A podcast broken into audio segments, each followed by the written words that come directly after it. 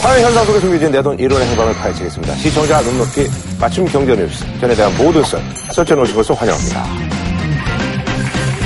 자, 병신년 트렌드 특집을 저희가 준비를 해봤는데, 우리 저 장도현 씨가 또 여성의 어떤 그 예리한 시각으로 아, 트렌드 키워드를 좀 분석을 해주시죠. 예. 네, 2016년도에 트렌드로 소비자의 취향을 저격한 맞춤 추천 서비스가 좀 뜨지 않을까 이런 생각을 해봤어요. 이용자가 그 선호하는 품목을 뭐 클릭하거나 음. 구매한 그 정보를 바탕으로 해서 그 이용자에게 맞춤으로 음. 정확한 컨텐츠를 추천을 해주는 거죠. 인터넷으로 제가 얼마 전에 그 제가 보통 밥을 침대에 그냥 앉아서 먹습니다. 근데 이게 들고 먹으니까 막 손도 뜨겁고 이래가지고 그래서 side table을 네. 찾아봤어요. 그랬더니 그 다음부터 인터넷에 무슨 기사만 보면 이 오른쪽에 side table이 올라와 있어. 살 때까지 계속. 어, 맞아요. 계속 올라와 있어 side table. 그래서 아 이게 바로 맞, 맞아요, 맞아요. 추천 예. 서비스다. 맞아요. 그 맞춤 추천이라는 게 쇼핑 분야에서 사실 가장 그렇죠, 그렇죠. 활발한 게. 예, 쇼핑 예. 맞죠. 예. 그래서 쇼핑몰 검색을 해서 뭐 물건을 사다 보면 이 상품을 구매하신 분들은 비슷한 이런 물건을 맞아요. 음, 구매하셨습니다라는 그게 뭐 뜨고 만약에 아까 그 side table을 사셨으면 side table과 관련된 뭔가를 또 추천을 맞아요. 그랬겠죠. 네. 그러니까 그 데이터를 계속 이용해가지고 이제 사람들한테 뭔가를 물건을 계속 추천을 해주는데 근데 이런 것들이 이제 그 옛날에 이제 단골집에서 많이 하던 거잖아요. 좋아하는 어, 메뉴. 어, 서장훈 씨가 어 왔어. 어, 그래서 어, 먹던 걸로 줘요. 뭐 이렇게 되는 거잖아. 어, 맞아요. 그 메리치는 그 저기 머리 그 띄고 줄게 뭐 이러면서 뭐 이런 거 있잖아. 그렇죠, 그렇죠. 어, 그런 거잖아요. 이 맞춤 서비스라는 게 예전에는 뭐 말하자면 tailored 양복이라든지 원래는 이게 돈 많은 사람들을 위한 서비스였죠. 쇼핑할 때 뭐 personal shopper라 그래서 어떤 물건을 사면 좋은지를 백화점에 가면 이제 직접 붙어가지고 이걸 사실 추천을 해주는 맞춤으로. 거예요. 그죠. 그러니까 예전에는 그게 돈 많은 사람들을 위한 특권이었는데 이제는 인터넷 기술 빅데이터를 이용해서 누구에게나 그 서비스를 제공할 수 있는 아니 근데 저기 얼마 전에 그 저기 넷플릭스라고 말이죠. 이거 뭐 넷플릭스. 콘텐츠라든지 이런 거 좋아하시는 분들은 뭐 많이 아는데 이게 사실 얼마 전에 검색어에 올라가지고 화제가 됐습니다. 예. 190개국에 한 7천만 명들이 사용을 하고 있는 이미 사용 서비스고요. 매출이 이제 한 4조 5천억쯤 나오는 건데 우리가 쉽게 표현하면은 공포 영화를 보다가 잔인한 장면이 나오면은 뭐 예를 들어 여성분이 건너뛰었다. 이제 그걸 파악을 하는 거죠. 그럼 다시는 그런 공포 영화 같은 게 다시 올라오지가 않는 거예요. 이런 건 이제 테크닉적인 측면인 거고요. 사실은 더 중요한 게 이제 IT라는 게 자꾸 이제 인문학하고 결합이 되는 건데 예전에 이런 비슷한 서비스가 있잖아요. 그럼 비슷한 서비스에서는 영화를 장르별로 나눈 다음에 너 어느 거 좋아해? 라는 거거든요. 그러니까 쉽게 얘기하면 먼저 장르를 나누고 인간을 들어가는 거잖아요. 근데 얘네들은 그게 아니라 인간을 먼저 들어가는 겁니다. 그래서 이 사람이 본 영화가 몇 년대 그 영화인지 어느 시대를 배경으로 했는지 어느 나라를 배경으로 했는지 그걸 만든 다음에 거기에다 장르를 거꾸로 유형화시키죠. 그래서 이 회사가 무서운 이유는 이게 아주 타겟팅되고 인간 중심의 추천을 해서 전체 매출의 3분의 2가 자기네 추천한 영화에서 나와요. 많은 고객들이 이제 많이 네, 한다는 그래서. 아주 무서운 회사라고 볼 수가 있어요. 그러니까 우리가 이제 실시간으로 안 본다 치면 맞아. 어쨌든 이제 방송에서 어떤 콘텐츠를 이렇게 올려놓으면 네. 그러면 이렇게 보다가 아 저기 저기 서장훈이가 나오네. 아, 저기는 내가 좀 skip을 해야. 저기 왜 skip을 한다라든지 그런 정보들이 어, 김구라가 나오네. 어, 저기 skip해야 되겠구만. 이러면 그런 것들이 나중에 이제 뭐 이게 어떤 사람 나올 때는 유난히 skip을 많이 한다. 어. 어, 그러면 이제 야, 에, 분량을 좀 줄여. 라든지. 아, 그렇게 될 수도 있는 거예요. 그렇잖아요. 그럴 수- 그렇죠. 왜요?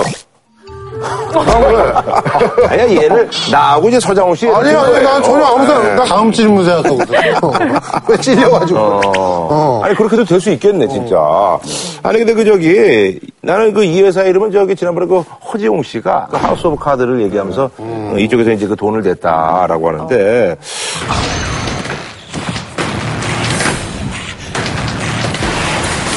We're murderers, Francis.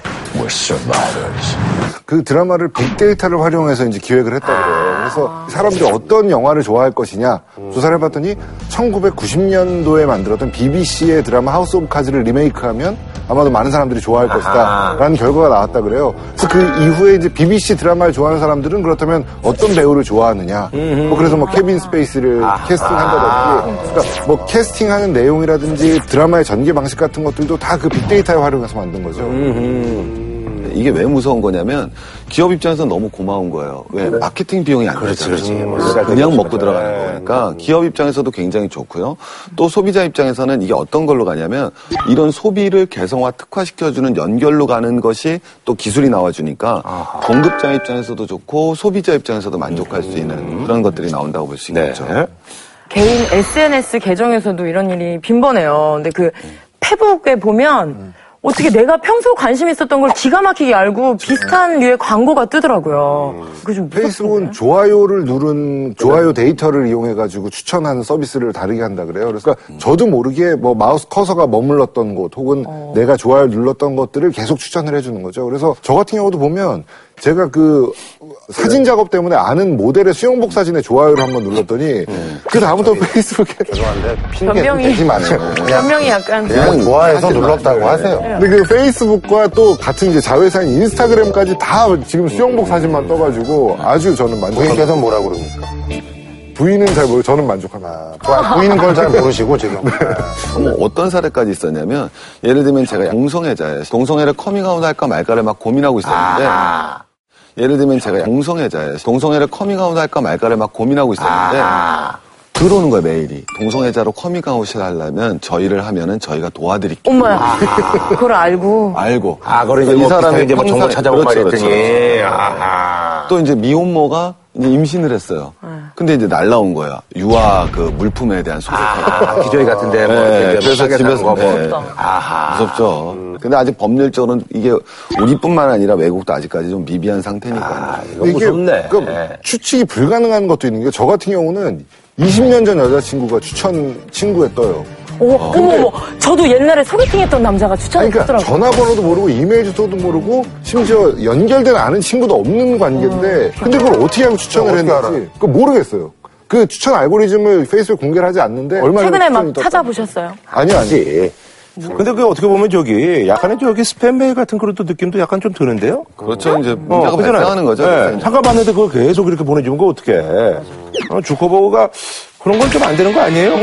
그렇죠. 야, 근데 우리 추천 서비스가 이제 뭐 우리 생활에 이제 많이 스며들었네요. 이게 이제 뭐 시장 경제에 뭐 미치는 영향이 앞으로 이제 크겠네요. 어, 엄청날 거고요. 네. 이제 제가 정말 요 하나를 꼭 말씀드리고 싶은 건 뭐냐면 이제 기술 싸움이지만 기술 싸움 뒤에 있는 게 있다라는 거죠. 이런 서비스를 하기 위해서는 이 인간이 어떻게 살아왔는가에 대한 역사적 이해를 해야 되거든요. 그걸 처음으로 했던 게 우리 프로이드 심리학자거든요. 그러니까 이런 심리학한 애들하고 이공계들이 결합을 해서 이걸 만들어 나가는 거예요. 그러니까 우리가 그게 조금 부족하다라는 거죠. 우리가 테크닉이 앞서가기 때문에 그런 분야랑 조금 더 결합을 해나가서 만들면 한국 경제가 어려운데 좀 도약돌로 만들어 나갈 수 있지 않을까 싶습니다. 자, 그리고 우리 저 최진기 선생님께서 예측하는 2016년 그 트렌드, 2010년 그 트렌드 전망은 뭡니까?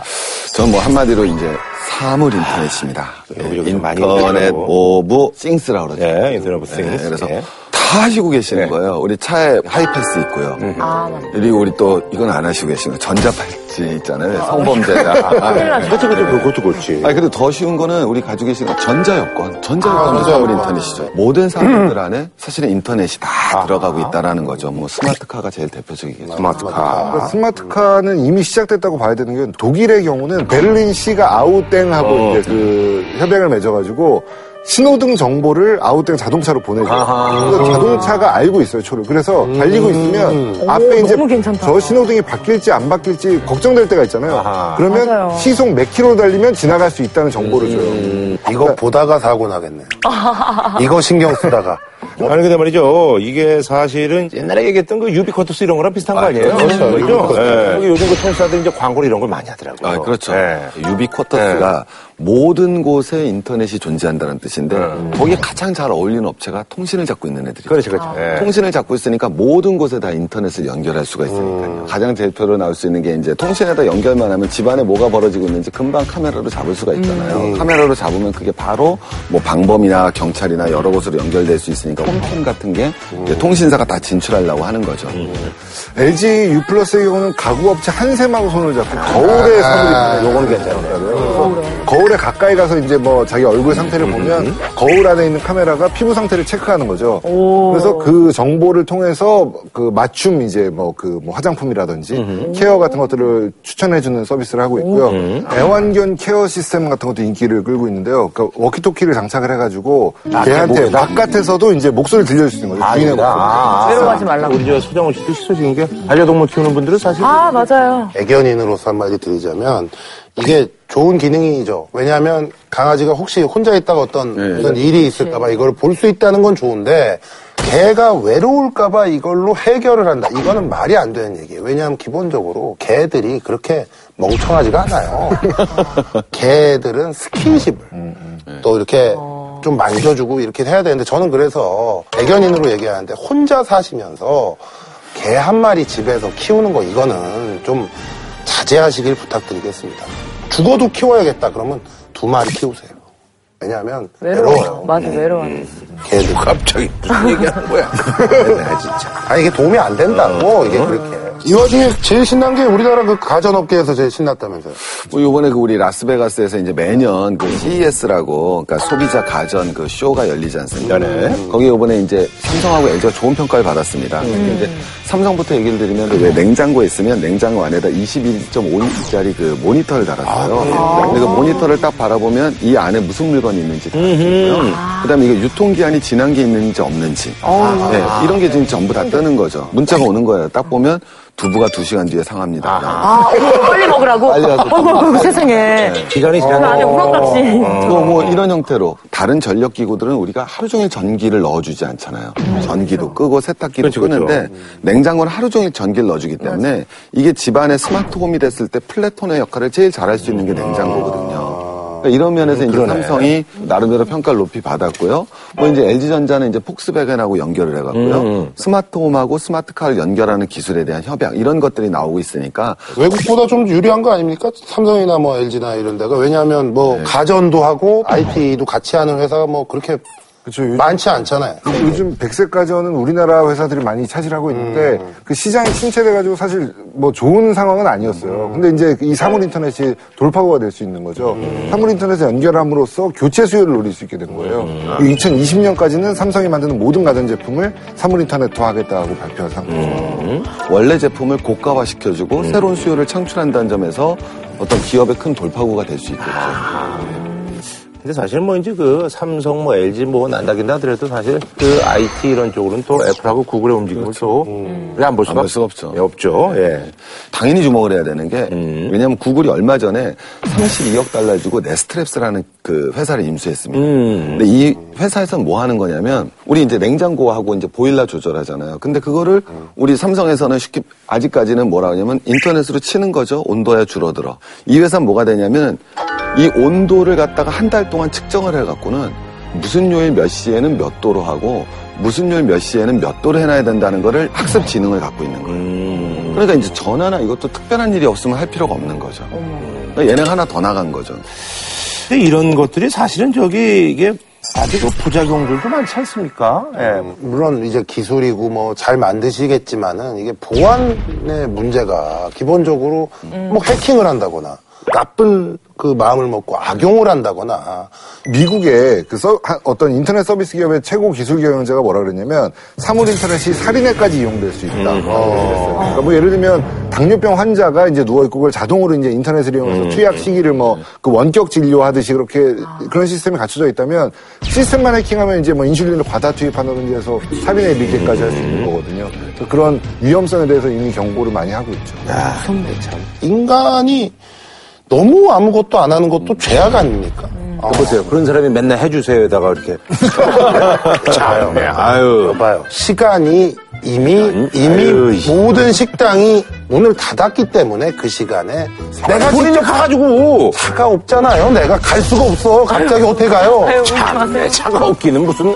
택시비 택시비. 왕복하는 거나 그거나 비슷한 저거라서 어쩔 수 없이 쓰는 거죠. 마세요. 쓰는 거죠. 아유. 실제로 전 부인 집에 보일러를 이혼한 전 남편이 앱으로 조작을 해가지고 정말 치졸하다, 치졸해. 폭탄을 맞게 한 사건이 실제로. 발생. 어? 이게 문제가 많죠, 이게. 아니, 이게 인간이 그래서 외로워지고 있잖아요. 오늘 서장훈 씨가 그래서 밖에만 나면 말이 많잖아.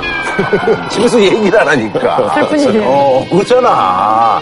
기술 발전도 좋고 이렇게 근데 이 사람과 적절하게 같이 네. 가야지 너무 기술의 인간이 기술의 음. 지배를 받으면 맞습니다. 감성이 피폐해집니다. 우리 그렇죠. 편지도 좀 쓰고 네.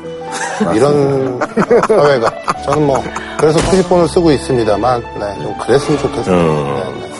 자, 저희가 말이죠. 2016년 그 병신년 그 트렌드를 전망을 했는데 뭐 아무쪼록 유용한 정보가 되길 바라면서 저희는 또 다음 주 아주 알찬 소식으로 찾아뵙도록 하겠습니다. 고맙습니다. 치킨의 별이 다섯 개, 티바 두 마리 치킨에서 백화점 상품권을 드립니다.